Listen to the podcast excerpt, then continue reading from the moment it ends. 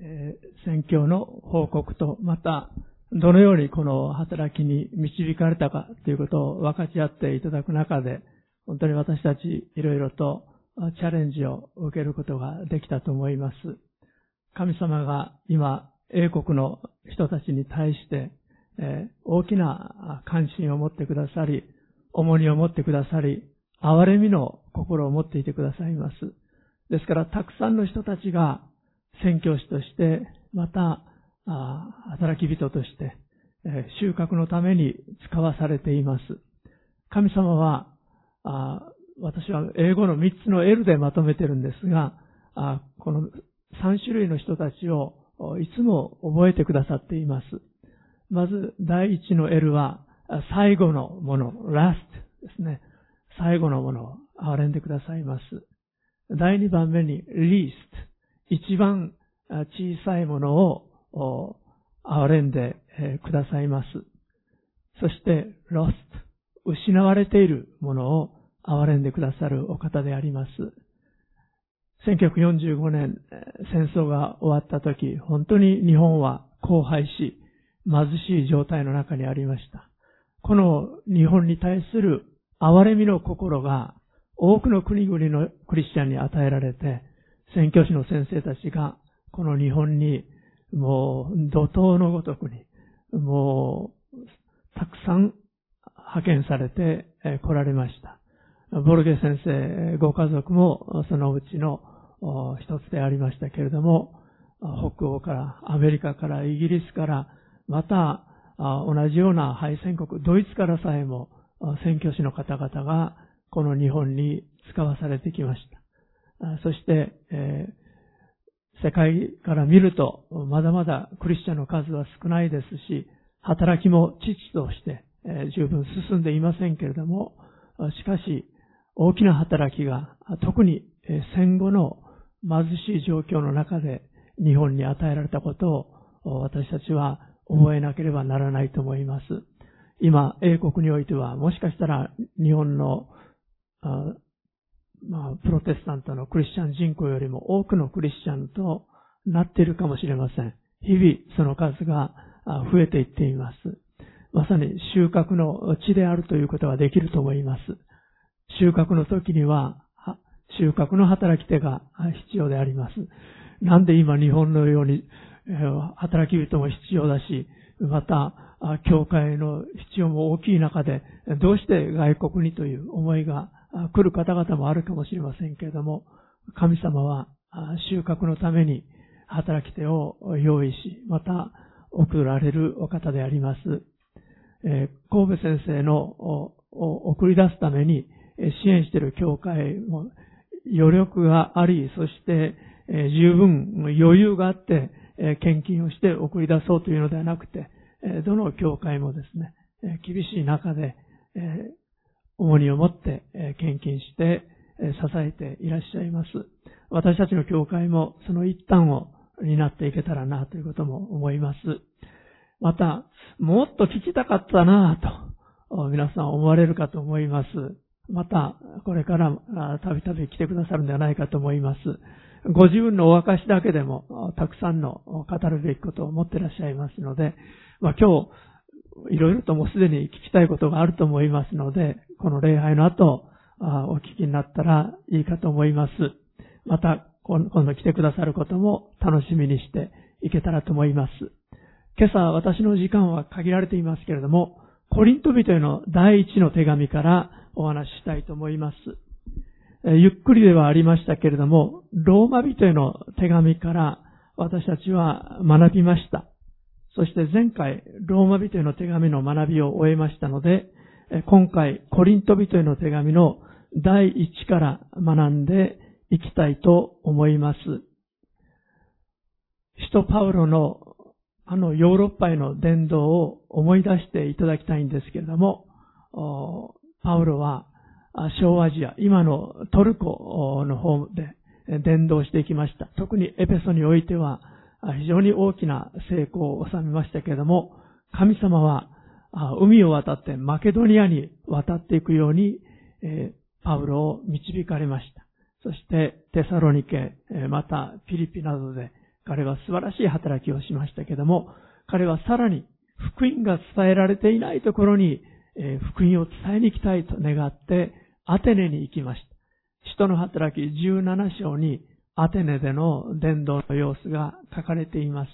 アレオパゴスの丘、神殿の立っているところでですね、彼は人々と議論をし、そして人々をイエス様にえを信じる信仰へと導こうと努力した様子が、使徒の働き17章で伺うことができます。残念ながら大きな成功を収めることはできませんでしたが、裁判官の人たちや少数の人たちが、あのアテネにおいても、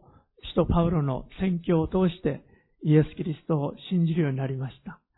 そして彼は、このポリントの町にやってきて伝道したわけです。そこに、アクラとプリスキラ、この新海訳2017年版では、アキラと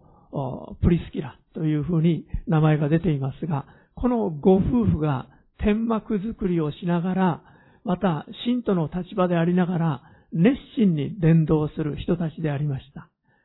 使徒パウロは彼らのもとに身を寄せて、パウロ自身も天幕作りのできる人でしたから、一緒に天幕を作りながら、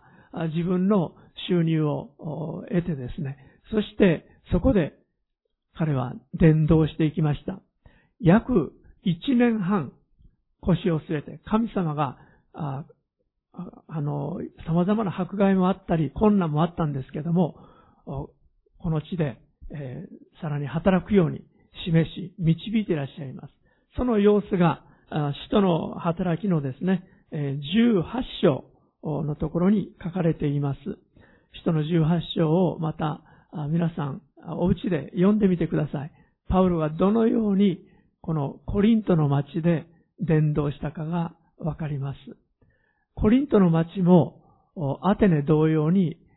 伝道が簡単なところではありませんでした。ギリシャ文化の中にある人たち、ギリシャ思考の中にある人たちというのは非常に、え知識を誇る人たち、よく勉強する人たち、新しいことを絶えず学んでいる人たちですので、なかなか理屈っぽいんです。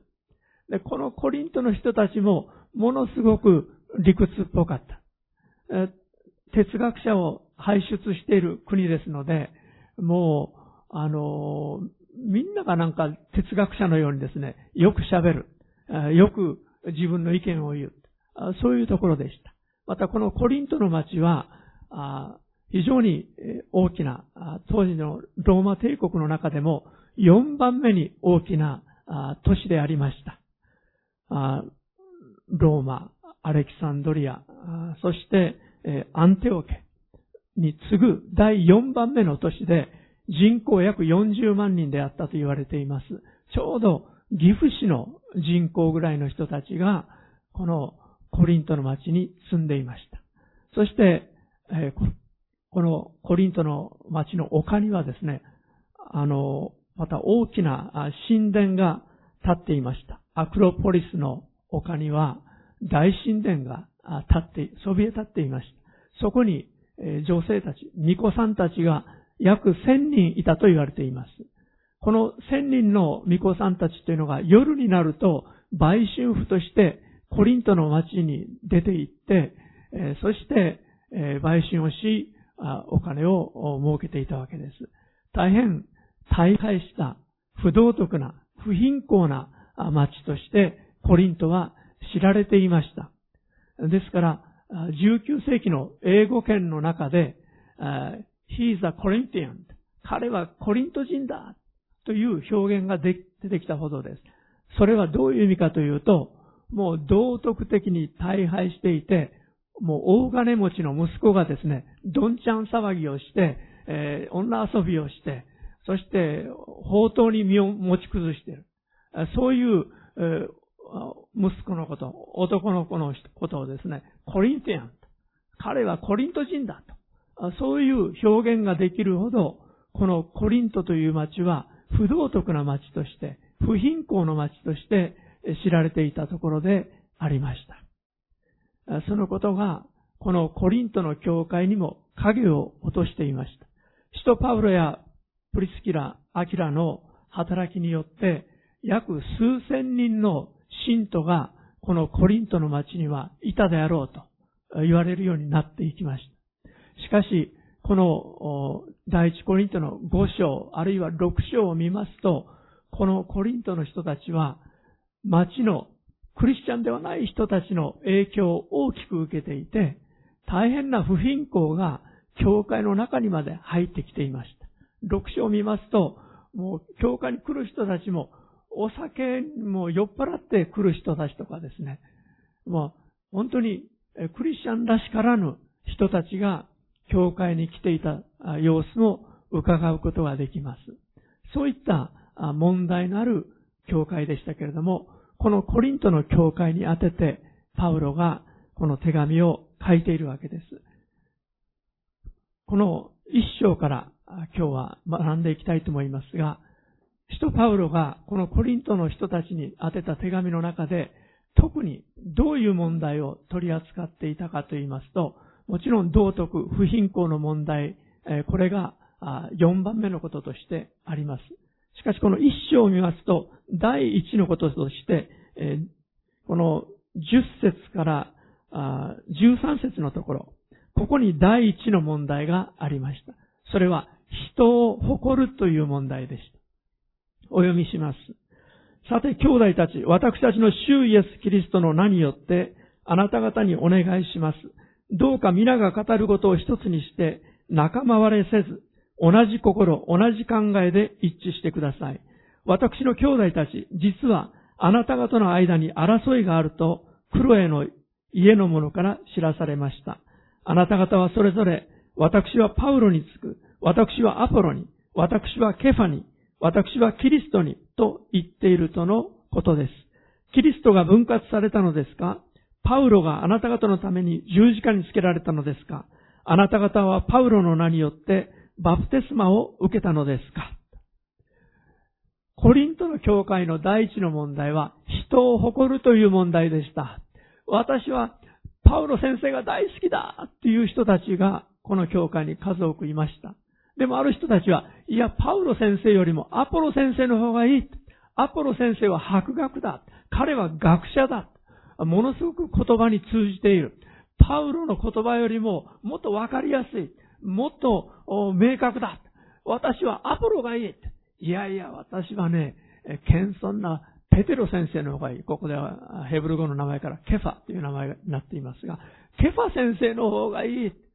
あの人はね、失敗もしたこともいろいろ話してくれるし、あの、ケファ先生の方がなんか親しみやすいな。そうしたらこういう人たちが言います。あなたたちは間違っている。何がパウロ、アポロ、ペテロだ。私はキリストについてるんだ。こちらの方が正しいぞ。そういう人たちもいて、分裂、分派がこのコリントの教会にはありました。これがこの教会の第一の問題でありました。第二番目の問題は、このギリシャ文化の中にある人たちの共通した問題でしたが、知識を誇るという問題でありました。19節から、えー、ごめんなさい、18節から25節まで、えー、お読みします。十字架の言葉は滅びる者たちには愚かであっても、救われる私たちには神の力です。私は知恵ある者の知恵を滅ぼし、悟りある者の悟りを消し去ると書いてあるからです。知恵ある者はどこにいるのですか？学者はどこにいるのですか？この世の論客はどこにいるのですか？神はこの世の知恵を愚かなものにされたではありませんか？神の知恵により、この世は自分の知恵によって神を知ることがありませんでした。それゆえ神は宣教の言葉の愚かさを通して信じる者を救うことにされたのです。ユダヤ人は印を要求し、ギリシャ人は知恵を追求します。しかし私たちは十字架につけられたキリストを述べ伝えます。ユダヤ人にとってはつまずき、違法人にとっては愚かなことですが、ユダヤ人であってもギリシャ人であっても、召された者たちにとっては、神の力、神の知恵であるキリストです。神の愚かさは人よりも賢く、神の良さは人よりも強いからです。アーメン。このコリントの人たちの問題は、2番目に知識を誇るということでした。人を誇り、知識を誇る。これは私たちの問題でもあります。第3番目の問題は、今この一章では取り扱われていませんけれども、また後日学びます。12章から14章のところで、使徒パウロが取り扱っているのが、賜物を誇るという問題であります。クリスチャンも気をつけないと、自分に与えられている賜物を誇ってしまうという弱さがあります。自分の賜物を誇る。予言の賜物さえも、癒しの賜物さえも、威厳の賜物さえも、何かの賜物。あれが上手だ。これが上手だ。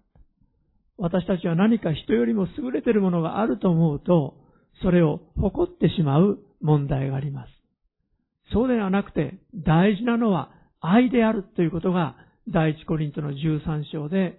愛の章というところで私たちに教えられているわけなんです。私たちの心には残念ながら罪の性質、肉の性質、自我の問題があります。クリスチャンになった後でも、それが残念ながら残っています。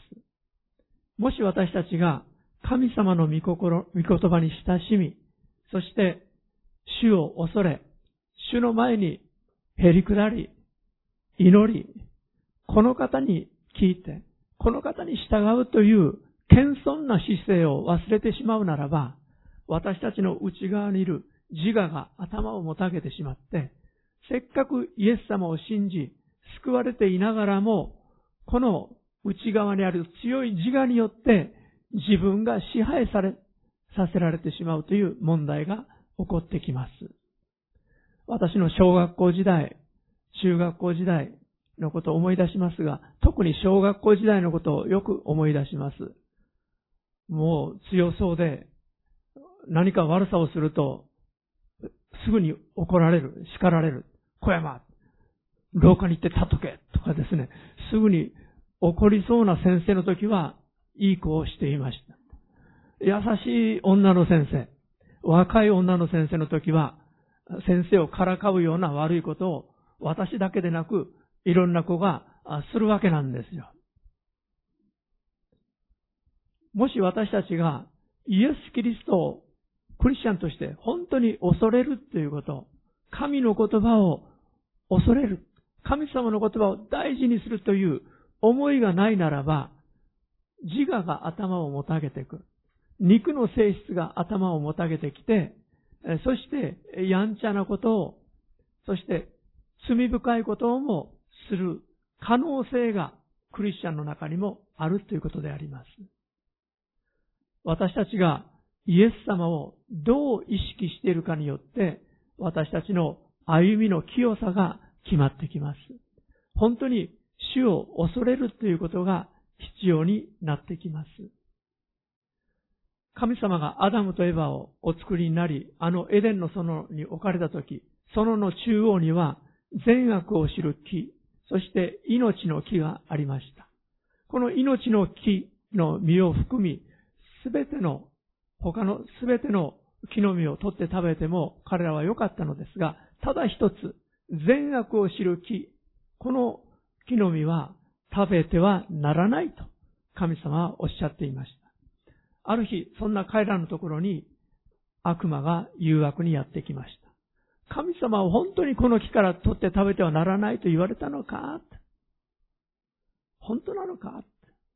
そのように誘惑してきて、アダムとエヴァの目はその木に注がれました。するとそこになっている木の実はですね、もう食べるのによく、目に親しく、賢くするというその木はいかにも好ましかったと、漱石三章五節に書かれています。賢くするというその木はいかにも好ましかった。その善悪を知る木の実を取って食べたときに、確かに彼らは神のようになりました。知識が大きくなっていきました。たくさんの知識を得るようになりました。悪魔によってあの木の実を取って食べると神のようになって、あなた方は善悪を知るようになるんだ。神様だから食べてはならないと言われたんだ。そう言って彼らを誘惑しました。私たち人間はこの第一のアダムの子孫であります。アダムの子孫として生まれてきたものは、この賢くする。賢くありたい。私は賢いものだ。そのプライド。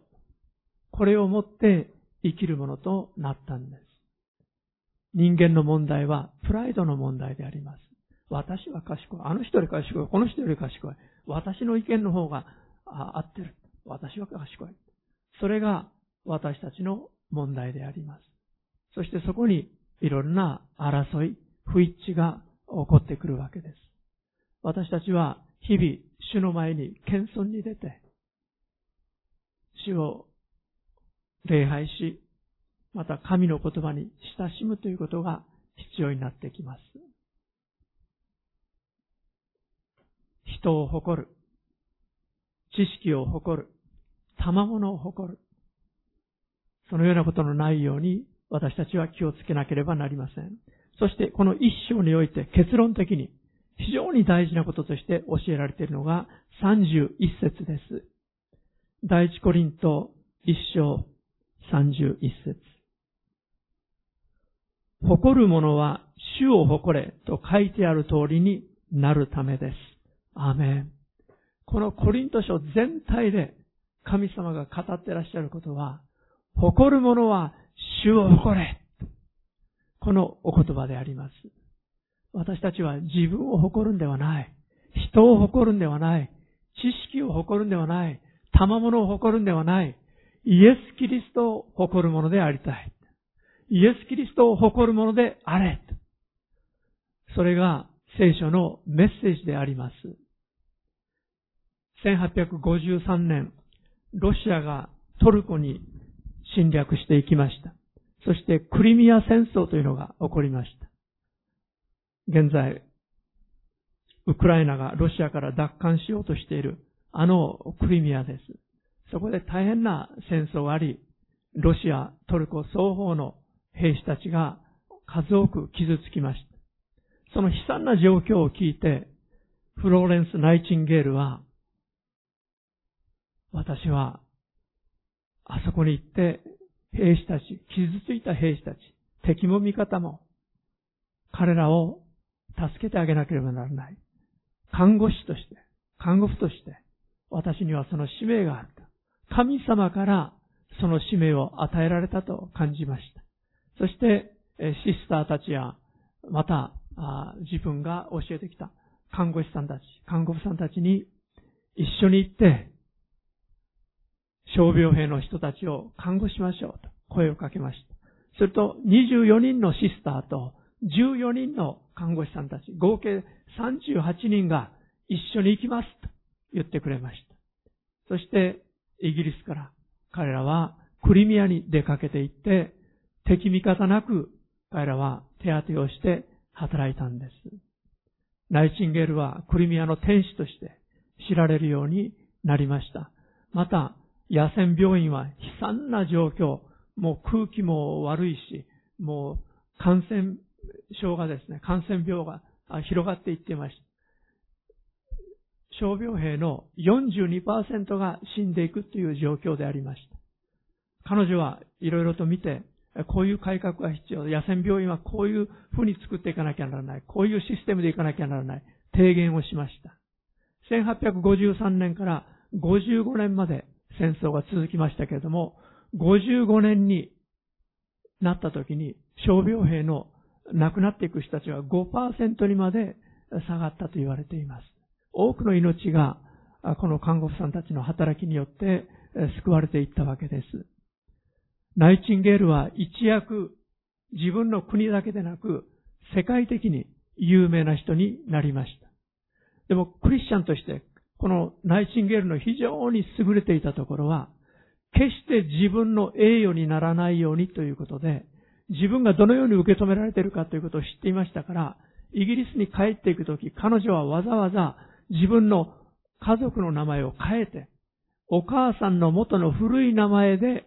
ひっそりと帰っていったんです。目立たないようにしました。でも多くの人たちがこのナイチンゲールの居所を知ってですね、インタビューにやってきました。彼女はできるだけ、えー、表に出ることを避けたんですが、彼女はあ新聞社などから写真を撮らせてほしい。